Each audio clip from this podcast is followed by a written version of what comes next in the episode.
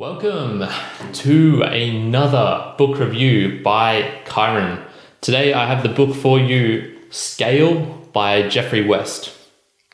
So, this book was published in 2017 and it's a compilation of his studies uh, in biology at the Santa Fe Institute, which is in California, I believe. Uh, but from a physics background. So, he was initially a physicist who did a lot of work in that area uh, then had some ideas and uh, wanted to know more about, I suppose, biology and sort of somewhat switched profession, but came at biology with a physics sort of viewpoint. So that's why his book is, uh, I guess, like a, unique to him because not many people do that sort of transition. Uh, it's the basically it's the scaling of organisms. So this would be and similar entities. So this would be of uh, animals, of companies, and of cities in, in the major part, independent of their size. So he wants to sort of find out what are the universal laws of of scaling, and are there things where you know even if you have an ant, is it going to be the same, or a mice or a mouse? Is it going to be the same as something the size of an elephant? What are the similarities and what things transition well between these two um, animals or things of very different size? So, some of the themes of the book uh, gives you an introduction to scaling. So, I have, have here a Rubik's Cube, and one of the things you'll notice is, I guess, the scale of it is not dependent um, of exactly what you're measuring. So, I suppose if you had one cube, so one little corner, it would be one dimension long, one uh, the area would be one, and the volume would be one because it's one by one by one if you increase that to two, it would be two length units long, so it's doubled. But the area would be four, so it'd be two by two, which is four, and the volume would be two by two by two, two by two by two. Yeah, right, eight. so you can see with these little things that even though these dimensions um, all are the same, I guess, so there's like length, area, and volume, they do not scale in the same way if they double um, if, if one of them increases, I guess. So that's where you can see it, it follows like a, a super linear path. So the volume of it is not, uh, even though the, the, the scale of it, the length of it might double, the volume like octuples, how do you say that? Like goes up by a factor of eight. So he's trying to find very similar laws, but in the with regards to animals, with regards to cities and companies in, in particular. So some of the, the themes from the book. Uh, there's increasing returns to scale, which is super superlinear, and economy of scale, which is sub sublinear. So you, you'll see this in, in companies. So as a company grows and grows and grows, they have an economy of scale where to produce a unit of, let's just say, a globe, it would take $10. But if they're able to produce 100 units of these globes, it would cost $8 for them to produce. So that's where there's this economy as, as something grows bigger, the effects of it can sort of uh, decrease in a sense. Then in the opposite way as well, if, if something's increasing, uh, the returns from it can also increase. So, and that's called superlinear. Uh, there are some universal laws he found, and this is the part of the book that I found really interesting right at the start, which is, uh, for example, for animals, in, in particular mammals, basically every single one of them has uh, 1.5 billion heartbeats in a lifetime. So even though uh, a mouse will only live for a couple of years, uh, that is sort of because its heart is beating 1.5 million times. So their hearts are beating probably like 200, 300 times a minute. If you compare that to a human, which is, lives for 80 years, and we have heartbeat of, I guess, between 60 to 100, something around that range. And then even the longer living animals such as whales which can live you know past 100 years uh, i think there's even some whales that get up to 150 years. And their heartbeats even though they're a gigantic huge animal their heartbeats don't uh, occur as rapidly so they'd probably be in what like 40 beats per minute or something like that uh, fractals um, but one of the things actually that humans have managed to do is uh, increase our, our average heartbeats to 2.5 billion. And that is through the use of like science and medicine and, and whatnot. to actually sort of um, break this universal law. But if you look at all other mammals, they all basically hit this same line around the 1.5 billion. So, you know, kudos to humans. uh, fractals and the growth curve of animals. So I'll put up a little picture somewhere around here where you can see the growth curve of well, basically all animals follows a very similar thing. Very rapid progression at the start as far as uh, in terms of size and um, you know you think of any single animal they, they obviously start off as a baby and then grow up to a uh, like a fully mature um, animal and even though this happens across different time scales and uh, different periods and different sizes if you can take the dimensionless time and the dimensionless weight, uh, you'll see that they all follow a very, very similar curve. And so that's what he's trying to do here. He's, he's not trying to find, uh, you know, this is exactly the same between a mouse and a, and a human. He's trying to say, look, if you take this dimensionless time and this dimensionless mass, these things are going to be very, very similar. Uh, how he actually got those, you'd have to dive deep into like the uh, the notes and the bibliography of the book. I didn't do that, but it, it was interesting to see that there are some universal things. Um, so, applying this knowledge to cities and companies. So, he basically starts off with like the biology of, of animals and then tries to say, okay, from here, this is how we uh, I'm going to apply it to cities and companies, and these are the sort of things I find. So, uh, a couple of things from that was I guess if you look at like a, a city, the the networks that they all have um, as far as where they where like smaller suburbs are placed, how the um, endpoints are all the same, of, of as far as like the branching of the roads and the interconnectedness between different people in the city. It all sort of seems to be roughly similar.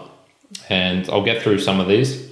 So uh, he's got a couple of uh, I suppose, um, core principles for networks and allometric scaling. One of these is space filling. So it must surface, service all the local subunits. So even though you have like a, a, a house out in Whoop Whoop, it's still got to have road, roads connecting to it. It's still got to have electricity, water lines, and power. So even though it won't have, I guess, like all the the best amenities and whatnot, um, these there's parts of systems which s- fill out space to get out to them. So even though you have a uh, an individual perhaps making a, like a silly decision of where they want to place a house, say they want to put it in, I don't know, the side of a cliff or something. Usually, there's going to be some sort of way that they uh, are connected to everyone else from that. Uh, another one of the these network principles is the invariance of terminal units. So you'll see for animals, the, the blood vessels that go through all of us, they the capillaries end in a certain size that doesn't really get any smaller. So even though uh, you know the heart of a whale will have a giant tube this big pumping blood through it initially, as it gets to the the terminal points, the cells like deep into its body, you'll find that it's it's got the same width as a blood vessel that goes to our terminal units as well. Uh, a more concrete example of this would be a light switch, so or like the the electrical outlet.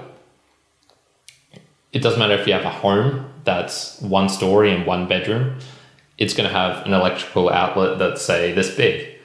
You can have a giant, giant, mega, mega tall skyscraper their electrical outlets are still going to be this big. They don't scale to these, you know, giant sized, huge, um, room sized electrical outlets. So there's something about a like a terminal, a principal endpoint that carries through into different genres from companies to cities to animals.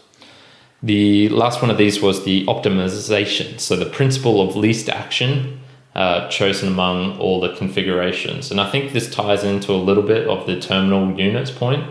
So basically, the reason we have electrical outlets that are, you know, say the size of my fist is because that that's like the optimal way of, of doing it.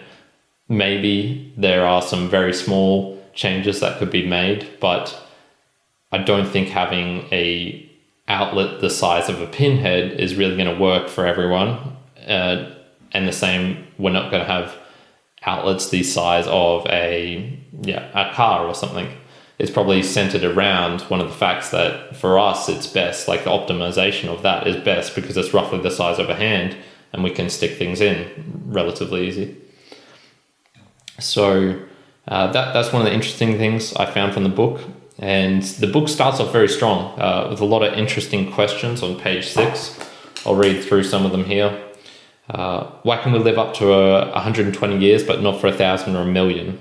Uh, why do mice made of the pretty much the same stuff as we are live for just two to three years, whereas elephants live up to 75? Why do we stop growing? Why do we have to sleep for eight hours every day? Every day? Why do we get relatively far fewer tumors than mice, but whales get almost none?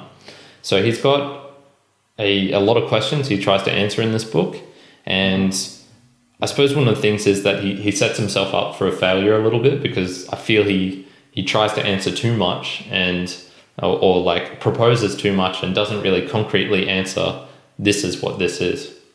So um, yeah, I felt like he didn't really adequately answer why do we sleep for eight hours per day. You could probably write a whole book on that, but I think adding that in uh, it sort of took away a little bit from me the enjoyment of reading because I'm expecting like all these answers, like a neat, tidy way of of of uh, closing off all these things he proposes, but it doesn't really get to that.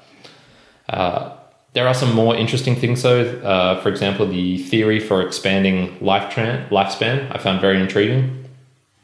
It's in uh, the pages 202 to 207 if you ever get the book basically, there's a couple of things he proposes. One is that lifespan is inversely proportional to the metabolic rate per unit mass, which is um, basically like the lifespan increases, uh, exponentially increases uh, as temperature decreases. So if you somehow manage to get your body to operate at one degree less, um, you would theoretically be able to live for 10 to 15% longer just because you know I suppose uh, a good analogy is uh, a train. If you had a train that's just running all the time, going flat out, like white white knuckling it, it's going to break down. It's going to have um, disaster and, and um, I suppose like end in tragedy. Whereas if you had a train which was used adequately, replaced parts adequately, it would have a much much longer lifespan.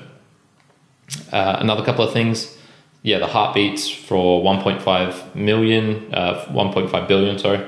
Uh, but for humans, we've managed to get it to 2.5 billion. So if somehow we manage to, through meditation perhaps, slow your heart rate down or or decrease your, your heart rate by 10% each day, the number of beats beating, you'd theoretically be able to live for 10% longer.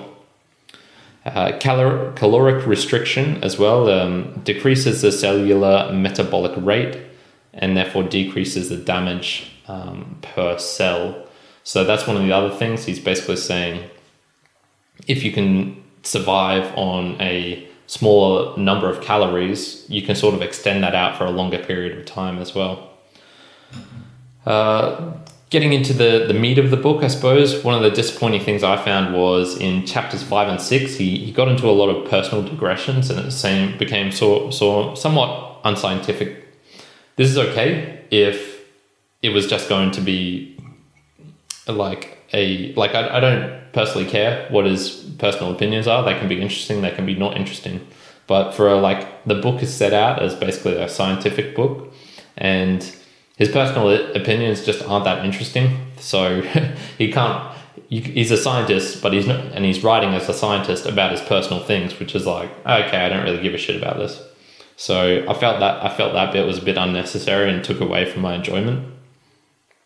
Uh, the final part was all about cities and companies, and while he went deep, I I feel like he went too deep in this section and and and just missed out like a, I guess it, it made me bored in, in essence. Like the last part of the book, he was getting so deep on, um, you know, exactly why a city will be like this, exactly why a, a, a company is like this. And while he has a lot of graphs and interesting little things in there, overall it, it just felt like a, a bit too, uh, it, felt like it trailed off a little bit. Uh, what I wished more from the book and what there was was uh, interesting little tidbits and, and deep dive into them. So he's got a story of how um, giving drugs to people, it doesn't necessarily scale with body mass. And they did this experiment with an elephant where with LSD back in the day and ended up giving the, the elephant, think it was a couple hundred micrograms of uh, or milligrams of LSD. Whereas if they'd done the calculations, they would have realized like, oh no, wait, it's not good to to scale with body. It, it's sort of um, it's a sublinear one, so you actually only need to give it like a couple of micrograms. So it overdosed, and died um, which is a pretty big mistake and um, you know rather sad. But there's all these uh, other interesting little tidbits, such as cities, for example. No matter how big it is, the average commute for a person going in and out from the city is about an hour each day. So half an hour there, half an hour back. And doesn't matter how good the transportation is. You could have super fast trains. You could have just people walking in, that average commute time stay, stays the same, which I found um, pretty interesting. Um, having read some other books on complexity and having an engineering background helped me a lot understanding this as well. I think I would have struggled a bit if it was all just uh, if I was reading this fresh from say like an a humanities degree or if it was or I was just an average layperson reading it because I had that background in engineering uh, a lot of the stuff sort of I, I knew about already, uh, especially like fractals and uh, some of the things with regards to companies and and and cities. So yeah, that that sort of uh, helped me a bit. In summary, uh, it was a very promising book at the start, but sort of fizzled out towards the end. I, I felt it, would, it just lacked that punch, that that thing that would have taken it to another level. Not to say it's bad, but I didn't find it super great either. So I'm giving it a six and a half out of 10, which is, yeah, it's okay. Uh, worth reading, especially if you're intrigued in, well, scale and uh, I suppose how cities and companies change throughout time. And my pragmatic idea to take from this book is to in- investigate a bit more into longevity, uh, especially the caloric restriction. I was quite interested in that, as well as potentially, yeah, are there ways to reduce your average heart rate, uh, your heartbeats per day, and um, I suppose would would doing those detract from from my own life as well. Fasting is something I already practice, so uh, I'm intrigued by that. I want to know like should I be doing this a lot more often than I currently do, and with the heartbeat heartbeats, um, you know, is it potentially better to um, while exercising focus from, on reducing the heart rate or keeping it at a more steady pace and will that affect other parts of my life as well, such as my resting heart rate? So that's it for me. The book Scale by Geoffrey West, a good read, not a fantastic read, but a good read. So that's it for today. Kyron out.